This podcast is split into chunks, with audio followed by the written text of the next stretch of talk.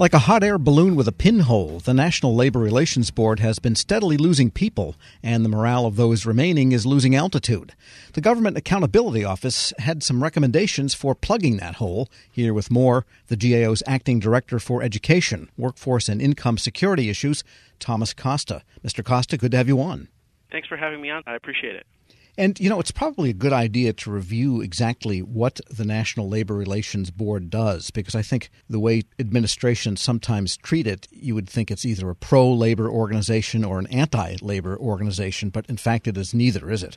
Yeah, that's correct. It was created in 1935 to administer and enforce the National Labor Relations Act. And that act did encourage the practice of collective bargaining and protecting the rights of employees and help to seek eliminate unfair labor practices, but its job is also to balance between workers and businesses. Its two primary functions are to conduct secret ballots of elections and prevent those unfair labor practices, which could be things like not bargaining in good faith or taking discriminatory action against employees. Okay, and for the purposes of this report, just give us a sense of the size of the agency and then some of the issues you identified, including a steady reduction in the staff. Yeah, so it's a relatively small agency. They had about 1,700 employees at one point, but they're down to closer to around 1,300 right now. What we found is that that decrease has occurred over the last decade, and that most of that decrease has occurred in the regional offices where the lion's share of the work is done.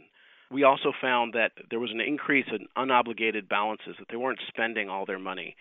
So we found in fiscal year 18 there was $3 million that wasn't spent and almost 6 million in fiscal year 19. But we did find that they have taken steps to address some recommendations made by their own inspector general and have decreased those unobligated balances to about half a million dollars last year.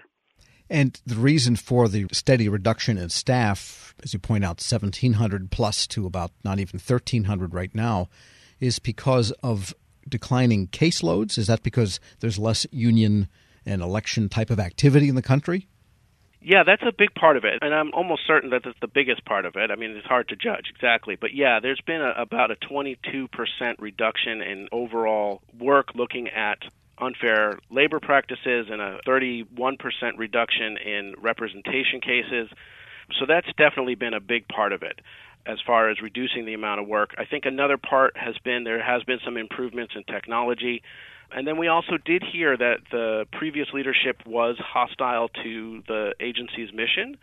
And so that may have had some impact as well, but you know, we weren't able to necessarily ascertain exactly the impact of that. And given the falling numbers and the variable caseload, which has been trending down, does the agency have some kind of regularized process to match its workforce with its workload? And so, should it be dropping in terms of headcount in the way that it has? I think we would expect that there would be some reduction. Whether that reduction was handled as effectively as it could have been, I think we found some mixed results about that what we found is that we were seeing staff morale plummet. People were feeling overworked.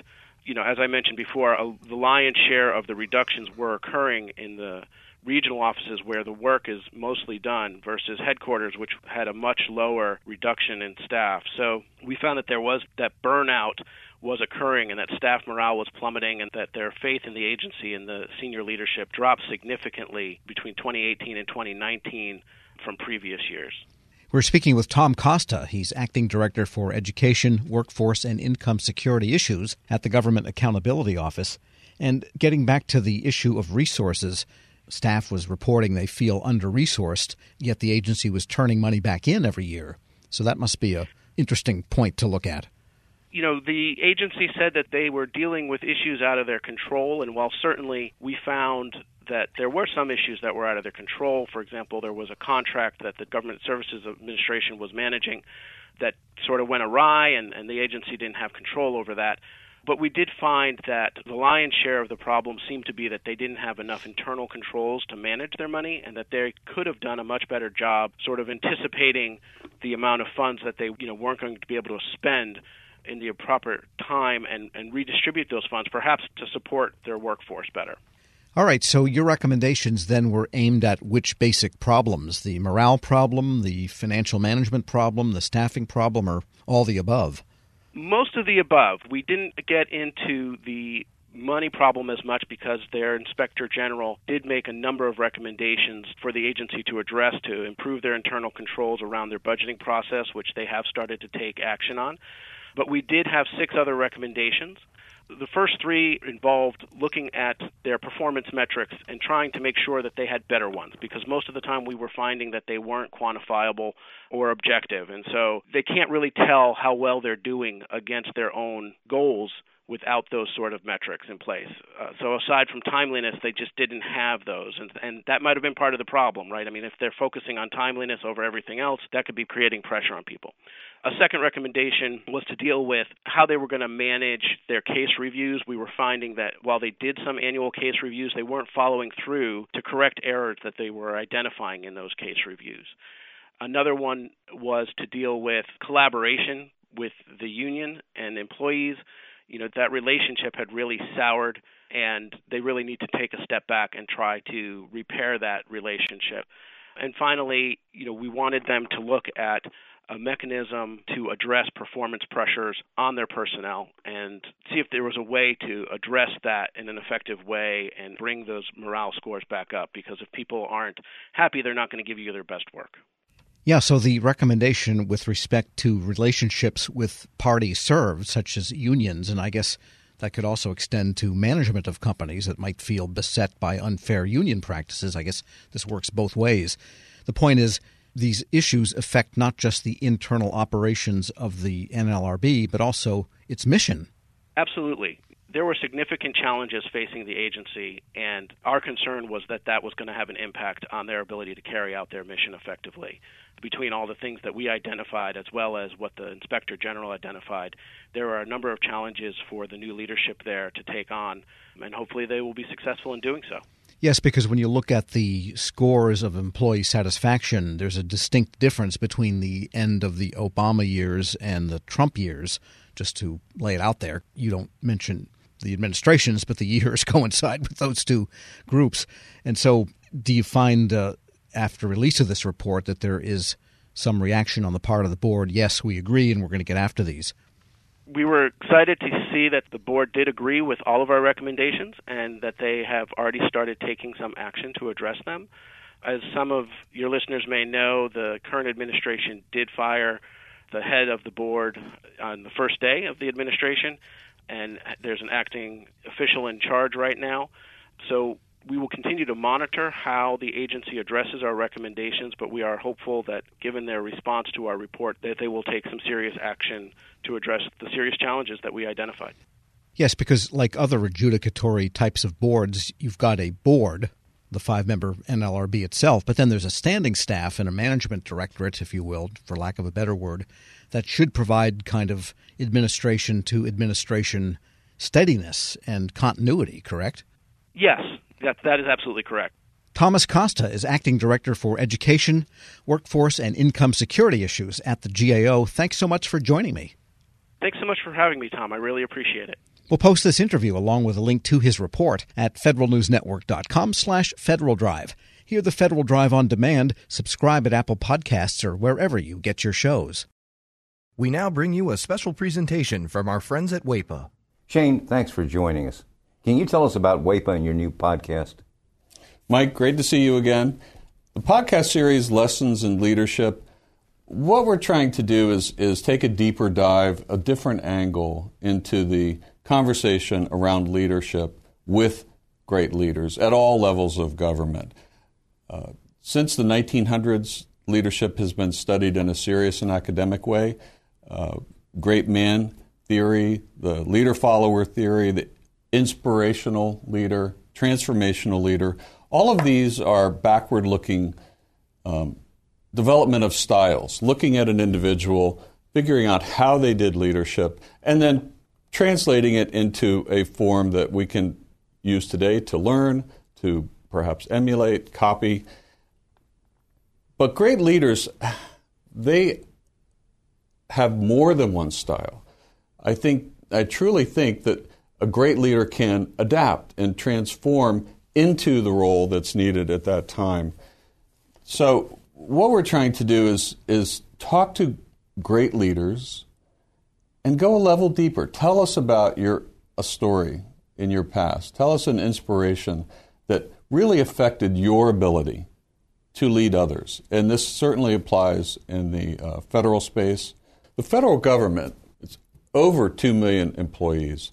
Great leaders are throughout the federal government, both at the top and the middle ranks.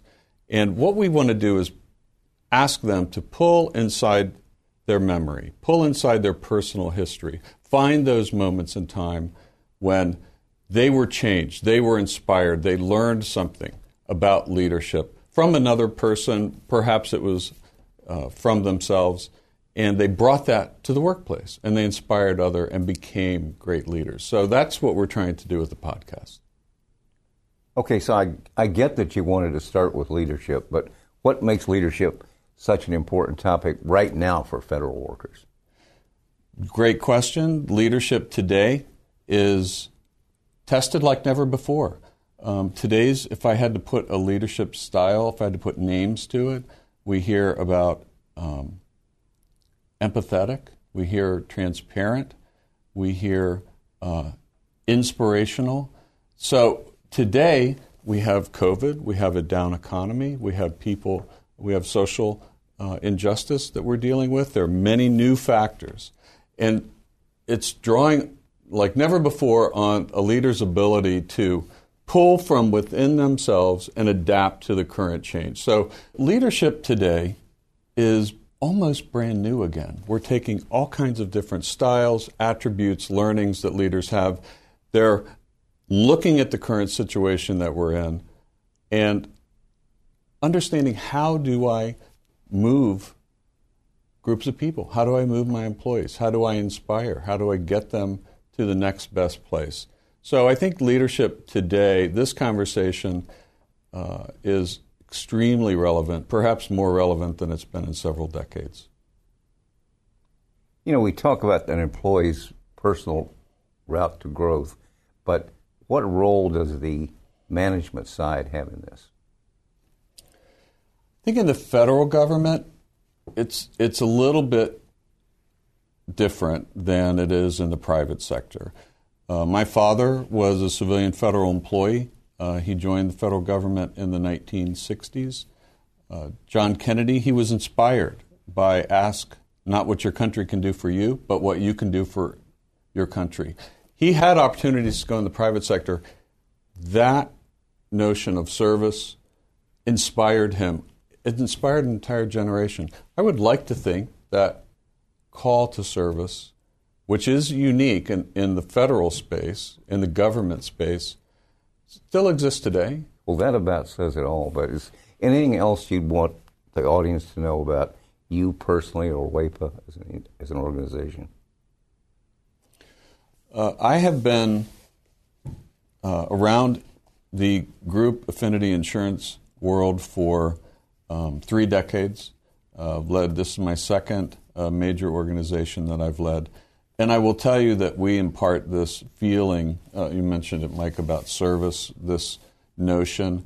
We serve those who serve. And uh, I will tell you that it's refreshing. It's a blessing to be there. And I have so much respect for civilian federal employees at every level of government. In this podcast, we're hoping to talk to leaders which are similarly inspired and can share their learnings over a lifetime and uh, this will be useful information uh, for anybody in government service. Everything's getting more expensive these days gas, rent, and even your music. While other music services keep jacking up their prices, Live One is letting you lock in the best music membership at the best price. Live One Plus is just $3.99 per month.